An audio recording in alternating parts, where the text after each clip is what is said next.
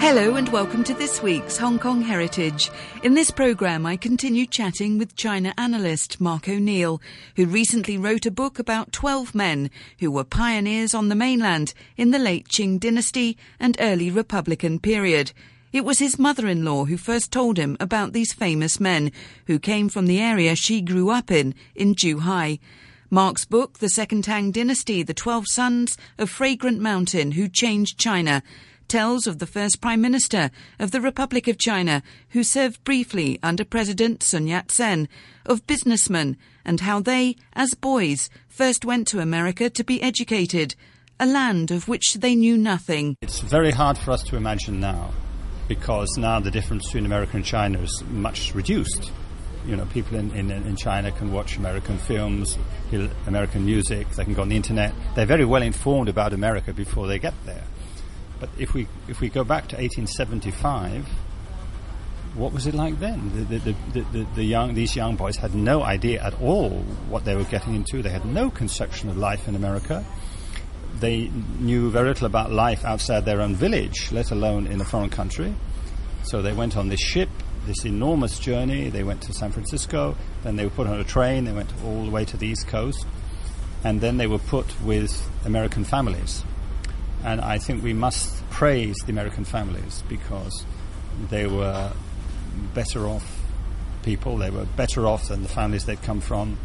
They were nearly all devout Christians. They wanted to evangelize the, the, these Chinese uh, students. They looked after them very well, fed them, looked after them, uh, and they integrated very well with the families. And this gave the children a very good base. It made it easier for them to adapt they learned English very quickly. So their life was completely different to that of all the other Chinese in America who were at the other end of the social scale. They were working as uh, miners, they were running restaurants, they were coolies. Nobody was helping them. They were at the bottom of the society. They were facing discrimination. Um, living conditions were very difficult for them. Whereas these students were at the other end. They were at the top of society they went to very uh, exclusive schools in, in northeast United States, and then they went to Columbia University and other famous universities.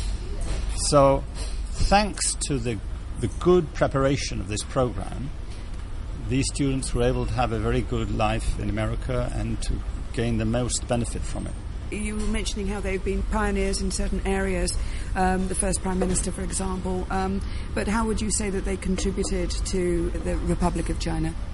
Well, they, we've got one character in the book called Mr. Tang Ting Shu, and he was a very able businessman. So he worked initially for Jardine Matheson. He was a comprador.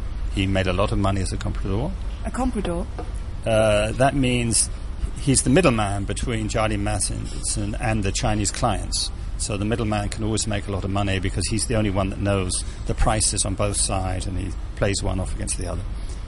But in middle age, uh, Mr. Tang was invited by the uh, government to set up, uh, how should we say, state private companies. That is, private companies but with state backing.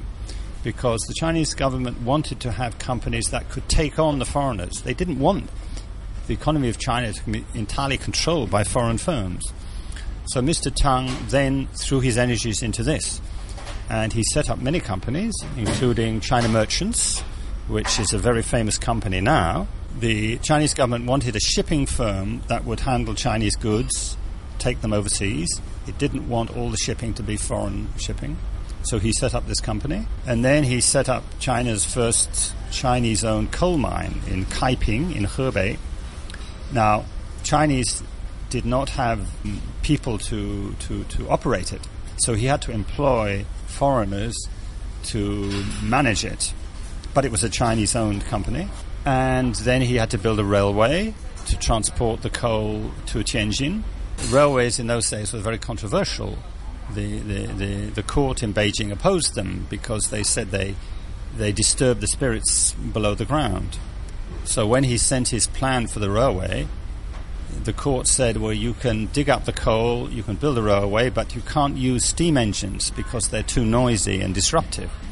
And you'll have to use mules to carry the coal carts from the coal mine to Tianjin. So when so how far? I mean, if, if, if this uh, coal mine was in Hebei, he's now taken to Tianjin, which is, of course, the port city in northern China. So, how, how what sort of mileage are we talking? Um, I think about 80 kilometers. So anyway, when this proposal came to the coal mine, of course, all the foreigners there laughed at him and said, "Well, you can't possibly uh, run a coal mine like this." So then he made the decision to build his own steam engine, which is completely illegal. So he contracted a British engineer to do this, and he used scrap metal from the coal mine, and he built a steam engine called the Rocket, which is the first Chinese-made steam engine. Does it still exist? I don't think so, but we have photos of it. So then he used the this rocket to pull the coal cars from the coal mine to Tianjin. And uh, just like in China today, he tried to hide this from Beijing. You know, many people in China are doing things they they don't want Beijing to know. Well, he managed to hide it for some time, but eventually Beijing found out, and then it was a big question whether or not they would ban it. But uh, anyway, he, he, he, he, was, he had enough supporters in Beijing for them to approve it. So Mr. Tang, as I say, set up many companies, but these two, the coal mine and the China merchants, are still alive and well today. So that's why I say he made a, a very big contribution to China in this respect. I'm talking to Mark O'Neill, the author of the Second Tang Dynasty, the 12 sons of Fragrant Mountain who changed China. These 12, um, as you say, they contributed to um, the Republic of China really at that time. Sun Yat sen, of course, as you said, that some of them had foreign connections. Dr. Sun Yat sen uh, had a brother who was in Hawaii, so these were men with a very uh, international outlook. You said that the, um, those that studied in America stayed with evangelizing Christian families. Sun Yat sen became a Christian. Did um, did some of the others through their experience in the United States? Yes, um, Tang Guo'an was a devout Christian and remained one throughout his life, and that was one of the main drivers uh, of his thinking for his whole life, and got into a lot of trouble because when he came back to China, he, he criticized a lot of things he didn't like. And he was, uh, what was his role again? Remind me? Well, as I say, he was a journalist, he was a campaigner, and uh, of course, if you do that, you upset uh, vested interests. Now, Mr. Ma Yingbiao, the founder of the Sincere Company, he was also a devout Christian, and this informed his whole business life. He was a very successful businessman. He was the first Hong Kong multinational. He went into many different sectors, but he lived very frugally. He didn't drink or smoke, and he donated a lot of his money to charity, to schools, hospitals, and charitable funds. I don't want to stress this too much, but I think in those two cases especially, this was a great contribution which the foreigners gave to them and then they gave to China by behaving in this very charitable way and saying that the purpose of life is not only to give to make money but to give back some of what you've made to the society. Tell me more uh, about the contribution of the first Prime Minister. Mr. Tang Shaoyi came back from America, and his first job was in Korea. He he was the assistant to the Chinese consul in Korea for ten years, and that was the period when Japan was taking over Korea. So he saw very clearly the weakness of China. Then he was in the foreign ministry, and his next job was to negotiate with Britain after its invasion of Tibet. Uh, as you know, the British Army from India invaded Tibet, uh, killed a lot of Tibetans, occupied Lhasa, signed an agreement with the then Tibetan government. And Mr. Tang's mission was to get the British to admit that Tibet was part of China. So this was quite a difficult mission given that Britain had just invaded it and was obviously much more militarily powerful than China. But Mr. Tang succeeded. He was very well informed about British public opinion. He knew that many people in Britain were very unhappy about this invasion. What was the purpose of it? It was, it was completely imperial folly. So, after negotiations, he was able to get the British side to admit that Tibet was, was part of China. Uh, this was a great achievement by a Qing government that was very, very weak. His next important role came after the uh, Xinhai Revolution in 1911 when the uh, army mutinied in Wuhan and many provinces in the south declared independence from the Qing government. And it was a very, very sensitive moment in China. There could easily have been a civil war between the provinces in the south that had declared independence and the provinces in the north that were still loyal to the Qing government. So Mr. Tang represented the north in the negotiations with the rebels. So there were two men doing the negotiations. One was Mr. Tang, the other one was called Mr. Wu Tingfang. Now, Mr. Wu Tingfang was actually an overseas Chinese. He was uh, educated in the UK. He was a lawyer in, in, in Hong Kong. So we assume that Mr. Tang and Mr. Wu spoke to each other either in Cantonese or in English, certainly not in Mandarin. So these negotiations that was going to settle the future of China were held in Shanghai by these two Cantonese, probably speaking Cantonese, and the negotiations succeeded in avoiding a civil war. So the Republic of China was then set up in early 1912. Mr. Tang became the first prime minister with Sun Yat-sen as the president. But unfortunately, the, the, the warlord at that time was called Mr. Yuan Shikai. He controlled the most powerful army in China, and he wanted to be emperor. So he did not really accept the idea of a republic.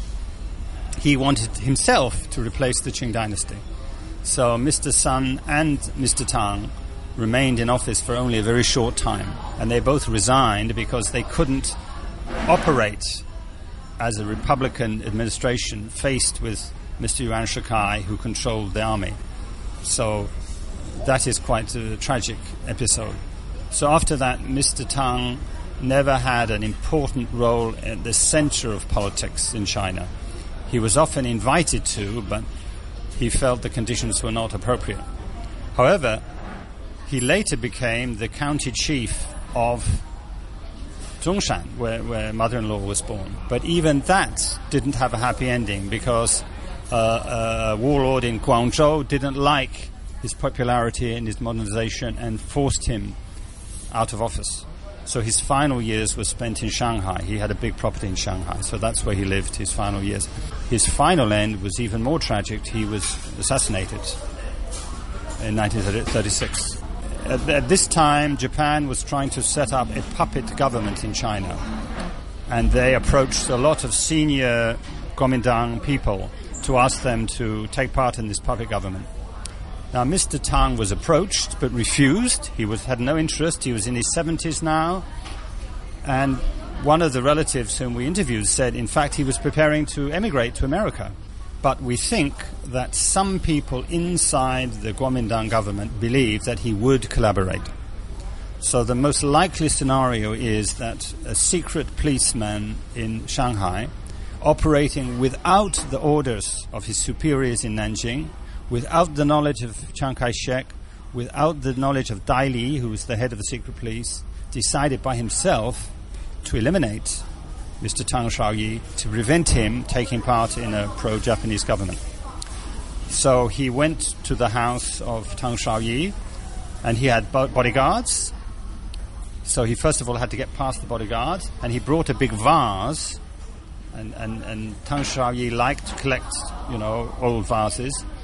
So on the on the pretext he was going to show him this vase, he got past the bodyguards, he got into the room where Tang Shaoyi was, and his weapon was concealed inside the vase. So he took out the weapon and he stabbed Tang Shaoyi to death. So it was a very tragic and I think unnecessary end because he wasn't preparing to take part in a pro-Japanese government. What a tragic end. My thanks to Mark O'Neill, author of The Second Tang Dynasty, The Twelve Sons of Fragrant Mountain Who Changed China. Thanks for listening and join me next week on Hong Kong Heritage.